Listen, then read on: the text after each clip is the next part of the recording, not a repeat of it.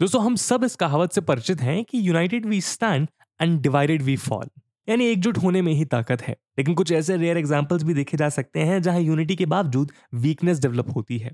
ऐसा ही कुछ नॉर्थ एटलांटिक ट्रीटी ऑर्गेनाइजेशन यानी नेटो के बारे में भी कहा जा सकता है। समय के साथ साथ यूएस लेड इस ऑर्गेनाइजेशन में यूरोप के रोल को लेकर कई सवाल उठाए गए हैं। खासकर अमेरिका पे यूरोप के ओवर डिपेंडेंस को लेकर। अभी जब यूरोप खुद अपने धरती में एक मेजर वॉर से जूझ रहा है, तब नेटो में उसकी क्रेडिबिलिटी और यूनिटी बिखरती हुई नज़र आ रही है। एक तरफ़ यूक्रेन पे रशिया के वॉर ने नेटो के कोर मिशन यानी टेरिटोरियल डिफेंस को फिर से रेलेवेंट बना दिया है। रशियन एग्रेशन के खिलाफ नेटो मेंबर्स में जल्द ही एक यूनिटी ऑफ़ पर्पस देखा गया। अपने ईस्टर्न फ्रंट की सिक्योरिटी को सिक्योर करने के लिए वो यूक्रेन को वेपन और एड्स भेजने लगा। लेकिन दूसरी तरफ़ अगर गौर से देखा जाए तो ये यूनिटी महज एक पर्दा है, क्योंकि नेटो आउट ऑफ़ शेप और आउट ऑफ़ डेट बन चुका है। यूरोपियन अलायंस के बीच न सिर्फ़ पॉलिटिकल विवाद एक बड़ा मुद्दा है, बल्कि इसका असर उनकी मिलिट्री कैपेबिलिटीज में भी पड़ रहा है। इसका एक बड़ा एग्ज़ाम्पल है जर्मनी और फ्रांस के बीच इस वॉर को लेकर इकोनॉमी और defence related disagreement in fact NATO के एक रिसेंट मीटिंग में जर्मनी ने 14 कंट्रीज़ के साथ मिलकर यूरोपियन स्काई शील्ड इनिशिएटिव नाम का नया air defence system deal sign करी। लेकिन इस इनिशिएटिव में फ्रांस शामिल नहीं है। यूरोपियन सोवनिटी को फेवर करता आ रहा फ्रांस ना सिर्फ़ इस जर्मन अमेरिकन और इजरायली एयर डिफेंस प्रोग्राम के खिलाफ है, बल्कि इटली के साथ मिलकर वो खुद एक air missile defence shield develop कर रहा है। इनफैक्ट तीन साल पहले फ्रेंच प्रेसिडेंट इमानुअल मैक्रोन ने यूरोप में स्ट्रेटेजिक थिंकिंग की कमी को क्रिटिसाइज करते हुए कहा था कि नेटो ब्रेन डेड बन चुका है। मैक्रोन का ये statement former US president Donald Trump के कमेंट्स के खिलाफ था। ट्रंप अक्सर यूरोपियन ओवर डिपेंडेंस के चलते नेटो से यूएस विड्रॉल की बात करते थे। जहाँ यूरोपियन लीडर्स नेटो के प्रति यूएस के कमिटमेंट्स को क्वेश्चन कर रहे हैं, वहीं कई एनालिस्ट का मानना है कि यूरोप भी अपने स्ट्रेटेजिक इकोनॉमी को निग्लेक्ट करता आया है।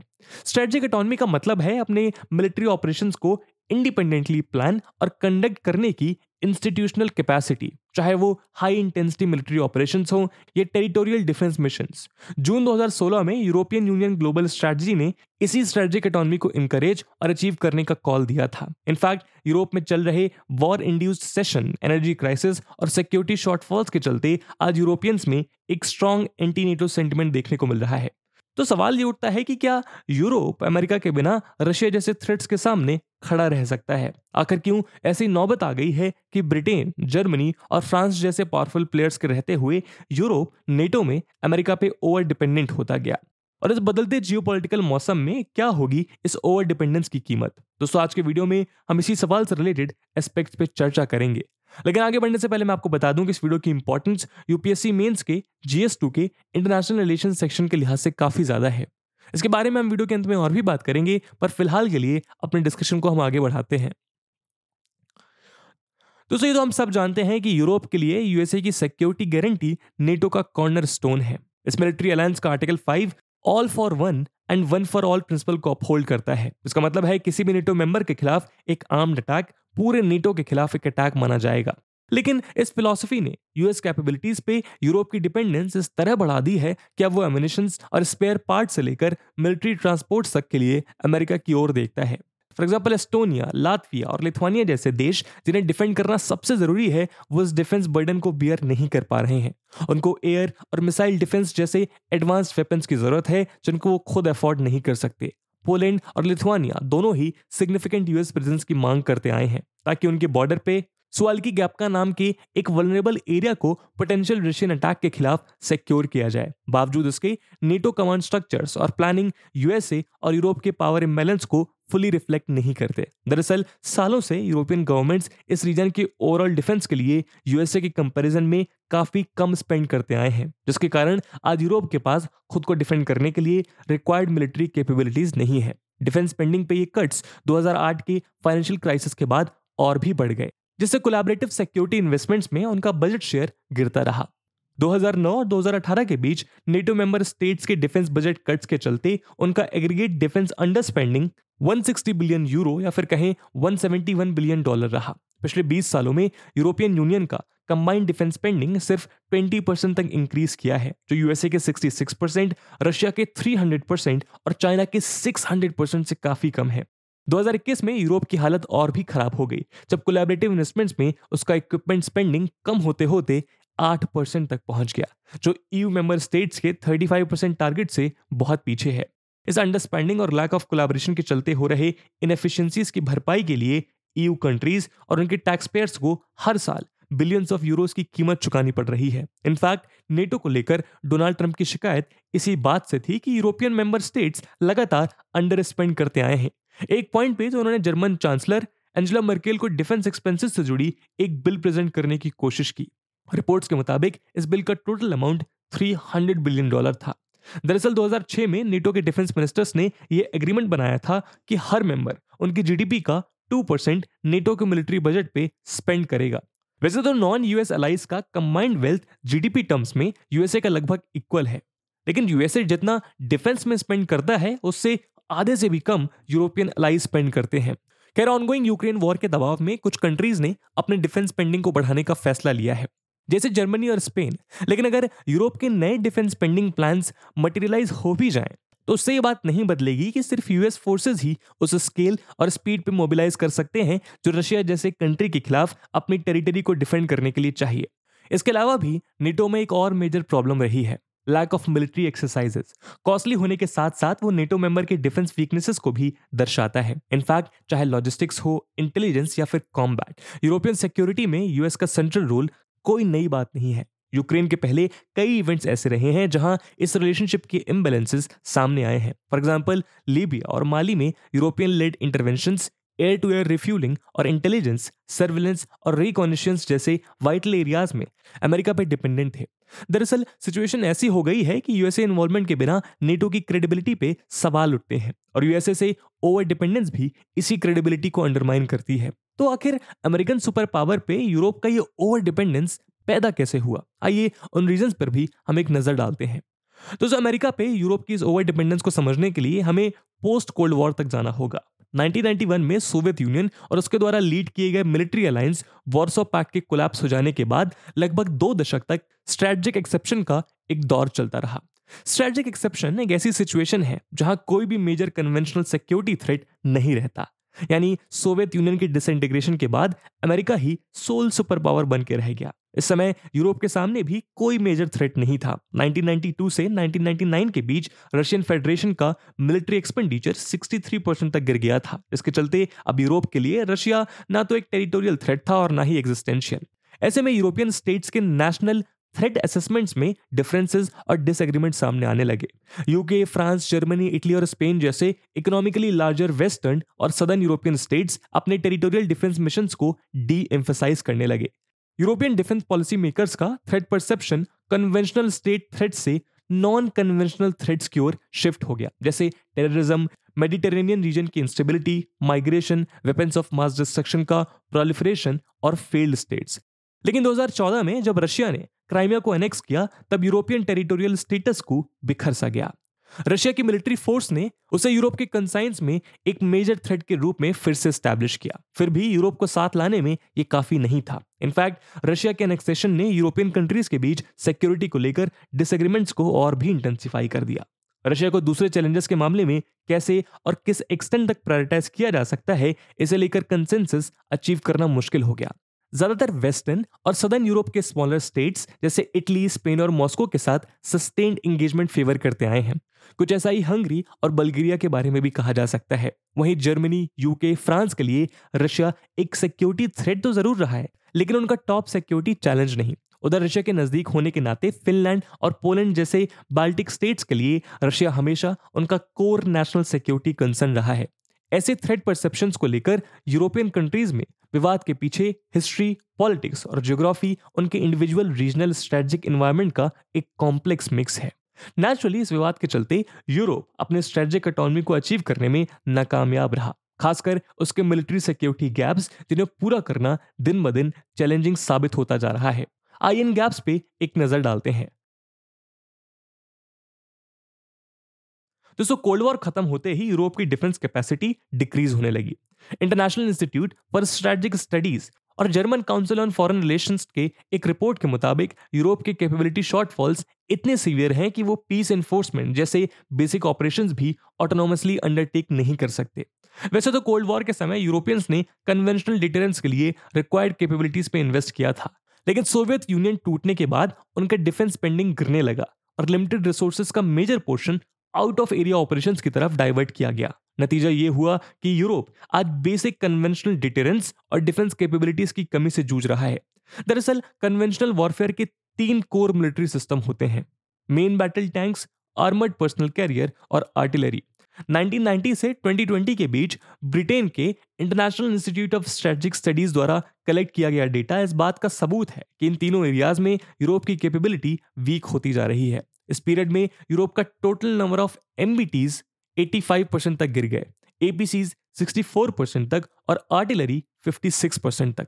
यूरोप की कैपेबिलिटी शॉर्टफॉल इतनी ज़्यादा है कि ना तो वो नेटो के टेरिटोरियल डिफेंस ऑब्लिगेशन को फुलफिल कर सकता है और ना ही अपने लिए स्ट्रेटेजिक अटोनमी अटेन कर सकता है। इनफैक्ट डेटा जितना दिखाता है, उससे भी ज़्यादा सिचुएशन खराब है, क्योंकि कई यूरोपियन मिलिट्रीज रेडीनेस डेफिशिएंसी का शिकार है। For example German parliamentary commissioner for the armed forces का 2018 का एनालिसिस ये बताता है कि जर्मन आर्म्ड फोर्सेस के मेजर वेपन सिस्टम की रेडीनेस कई एरियाज़ में ड्रास्टिकली लो है। इसके अलावा स्पेयर पार्ट्स की कमी की वजह से जर्मनी के लेपर्ड टू बैटल टैंक्स का सिर्फ़ 39 परसेंट यूज़ करने लायक है। पीमा इन्फेंट्री कॉम्बैट व्हीकल्स का सिर्फ़ एक क्वार्टर ऑपरेशनल है। सिक्स सबमरीन्स में से कोई भी अवेलेबल नहीं है और आधे से भी ज़्यादा यूरो फाइटर्स और Tornado combat aircraft proper condition में नहीं है। यही नहीं, जिस तरह एमबीटीज ऑप्सोलीट बनते जा रहे हैं, उससे ये अंदाज़ा लगाया जा सकता है कि जर्मनी की तरह कई यूरोपियन कंट्रीज़ का रेडीनेस प्रॉब्लम आने वाले समय में और भी सीवियर बनता जाएगा। लेकिन एफिशिएंट रिसोर्स एलोकेशन प्रॉब्लम के साथ साथ रिक्वायर्ड वेपन सिस्टम को सिक्योर करना भी यूरोप के लिए एक बड़ा मुद्दा है। ये तो शायद आपको पता होगा कि C four I S R यानी C four command control communication computers I मतलब इंटेलिजेंस एस मतलब सर्विलेंस एंड आर मतलब रिकॉनिशंस को अक्सर मॉडर्न मिलिट्रीज का नर्वस सिस्टम कहा जाता है। ये ना सिर्फ़ कॉम्पिटेंट्स के बारे में इंफॉर्मेशन गैदरिंग और प्रोसेसिंग के लिए क्रूशल है, बल्कि इस इंफॉर्मेशन के सहारे कॉम्प्लेक्स प्लान्स को डेवलप और इंप्लीमेंट करने में भी मदद मिलती है। लेकिन जैसे हमने पहले कहा 2011 में नेटो के लीबिया मिशन के दौरान ये साफ़ हो गया कि किस हद तक European C four I S R capacity के लिए यूएसए पर डिपेंडेंट है। ज़ाहिर सी बात है कि स्ट्रेटेजिक इकोनॉमी को हासिल करने के लिए यूरोप को अपना C four I S R capacity develop करना होगा, खासकर जब वो रशिया जैसे माइटी पावर को काउंटर बैलेंस करने में लगा है। एडिशनली यूरोपियन कंट्रीज़ को इस बात पे भी ध्यान देना होगा कि मॉडर्न वेपन सिस्टम को ऑपरेट करने के लिए उनके पास स्पेशलाइज पर्सनल की भी कमी है। रिसेंट स्टडीज़ के मुताबिक यूरोप के लिए अब हाईली स्किल्ड और हाईली ट्रेंड मिलिट्री को रिक्रूट और रिटेन करना दोनों ही काफ़ी चैलेंजिंग बन गया है। एक और मेजर प्रॉब्लम यह है कि मॉडर्न वेपनरी को ऑपरेट करने के लिए मिलिट्री पर्सनल्स को एफिशिएंटली ट्रेन करना होता है, जो काफ़ी टाइम कंज्यूमिंग है। फॉर एग्ज़ाम्पल आज के वेपन सिस्टम को ऑपरेट करने के लिए जो टैक्टिकल और टेक्नोलॉजिकल स्किल्स चाहिए, उसे डेवलप करने में यूएसए को सालों लग गए। तो आप अंदाज़ा लगा सकते हैं कि यूरोप को यही कैपेसिटी डेवलप करने में कितना वक्त लगेगा। ऐसे में अमेरिका के ऊपर उसका एक कंफर्टेबल डिपेंडेंस बन गया है स्पेशली जब वो internally lack of military cooperation से जूझ रहा है। दोस्तों मिलिट्री कैपेबिलिटी और रेडीनेस के अलावा भी यूरोप के लिए मिलिट्री कोऑपरेशन एक बड़ा चैलेंज है। Lack of unified strategic vision के चलते यूरोप एक autonomous military planning command and control structure establish नहीं कर पाया। यूरोपियन पार्लियामेंट्री रिसर्च सर्विस की रिपोर्ट एक्सप्लेन करती है कि यूरोपियन डिफेंस का एक मेजर चैलेंज है कि मेंबर कंट्रीज़ अपने मिलिट्री स्ट्रक्चर्स के थ्रू इंटीग्रेट नहीं हो पाए। ऐसे में अगर नेटो से यूरोप के विड्रॉल की नौबत आई तो ये देखना दिलचस्प होगा कि क्या यूरोप अकेले सरवाइव कर पाएगा। दरअसल मिलिट्री प्लानिंग और सीटों के लिए एक क्लियर चेन ऑफ़ कमांड ज़रूरी है। जब नेटो को क्रिएट किया गया था, तब यूरोपियंस ने ये एग्री किया था कि वो यूएसए मिलिट्री कमांड के अंडर रहेंगे, बजाय किसी दूसरे यूरोपियन कंट्री या ग्रुप ऑफ़ कंट्रीज़ के। ये सच है कि नेटो में यूएस के हेजेमेनिक पावर इंस्टीट्यूशनलाइज कोऑपरेशन को इनकरेज करता रहा और यूरोपियन कंट्रीज़ के बीच स्ट्रेटेजिक कॉन्फ्लिक्ट को पार्टली कंटेन कर पाया। लेकिन यह भी सच है कि अमेरिका की लीडरशिप ने यूरोप को काफ़ी वनरेबल भी बना दिया है। हालाँकि इस ओवर डिपेंडेंस के लिए सिर्फ़ यूरोप को रिस्पॉन्सिबल ठहराना सही नहीं होगा। इनफैक्ट कई एनालिस्ट का मानना है कि इस डिपेंडेंसी को मेंटेन और इंकरेज करने में अमेरिका का एक बड़ा रोल है। दोस्तों तो हम सब जानते हैं कि आज जिस लिबरल वर्ल्ड ऑर्डर में हम रह रहे हैं, उसके पीछे यूएसए का प्राइमरी रोल था। सोवियत यूनियन के साथ कोल्ड वॉर पॉलिटिक्स के चलते ऑब्जेक्टिव ये था कि यूरेशिया के ऊपर permanent American military hegemony maintain करी जाए, जिसकी छाव तले यूरोप भी यूनाइटेड हो।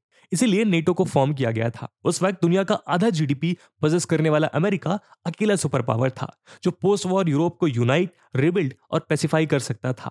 तब से यूरोप में डिप्लॉयड यूएसए ट्रूप्स ये इंश्योर करते आए हैं कि ये रीजन किसी सिंगल रीजनल पावर द्वारा डोमिनेटेड ना हो, और इसके चलते लोकल आर्म्स रेस को भी डिटर किया गया था। लेकिन अब कहीं ना कहीं ये पूरा नेटो यूएसए और यूरोप का ट्रायंगुलर अरेंजमेंट करंट सिनेरियो में यूरोप के परस्पेक्टिव से आउटडेटेड और इनफेक्टिव बनता जा रहा है। ऐसे में यूरोप के लिए उसके स्ट्रेटेजिक इकोनॉमिक गोल को परस्यू करना बेहद ज़रूरी है। दोस्तों, इस साल अमेरिका की नेशनल सिक्योरिटी स्ट्रेटजी क्लियरली इस बात को मेंशन करती है कि चाइना उसके लिए एक ग्लोबल चैलेंज है। ऐसे में आज इंडो पैसिफिक रीजन अमेरिका के लिए उतना ही इंपॉर्टेंट बन गया है जितना कोल्ड वॉर के समय यूरोप बना था।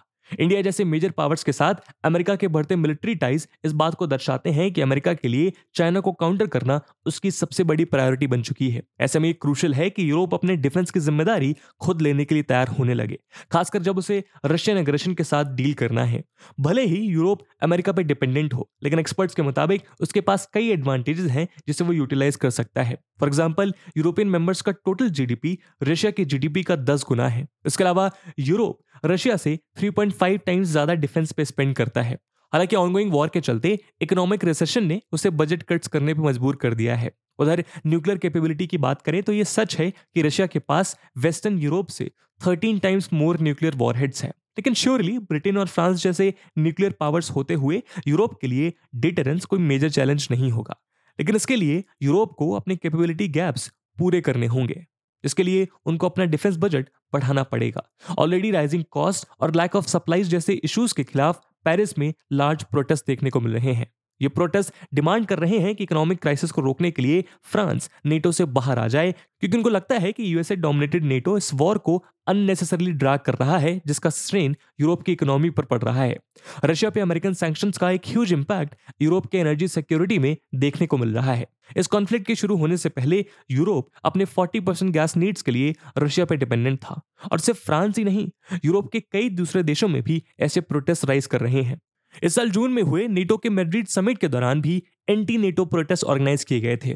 प्रोटेस्टर्स का कहना था कि यूक्रेन वॉर में नेटो कोई सोल्यूशन नहीं है, क्योंकि कहीं ना कहीं वो इस वॉर को कंटिन्यू करते हुए यूएसए आर्म्स मैन्युफैक्चरर्स की मदद कर रहा है। एक्सपर्ट्स की माने तो यूरोप के लिए ये एक टेस्ट ऑफ़ मेच्योरिटी है। ना चाहते हुए भी यूरोप को एक्सेप्ट करना पड़ेगा कि उसके करंट वनरेबिलिटीज के चलते यूएस अलायंस के बिना उसका सर्वाइव करना मुश्किल है। ऐसे में यूरोप के पास यही चॉइस है कि वो नेटो में रहते हुए अपने डिफेंस और डिटरेंस कैपेबिलिटीज को इन्हांस करे और पोटेंशियल कॉन्फ्लिक्ट्स को ध्यान में रखते हुए अपनी स्ट्रेटजी डिज़ाइन करे।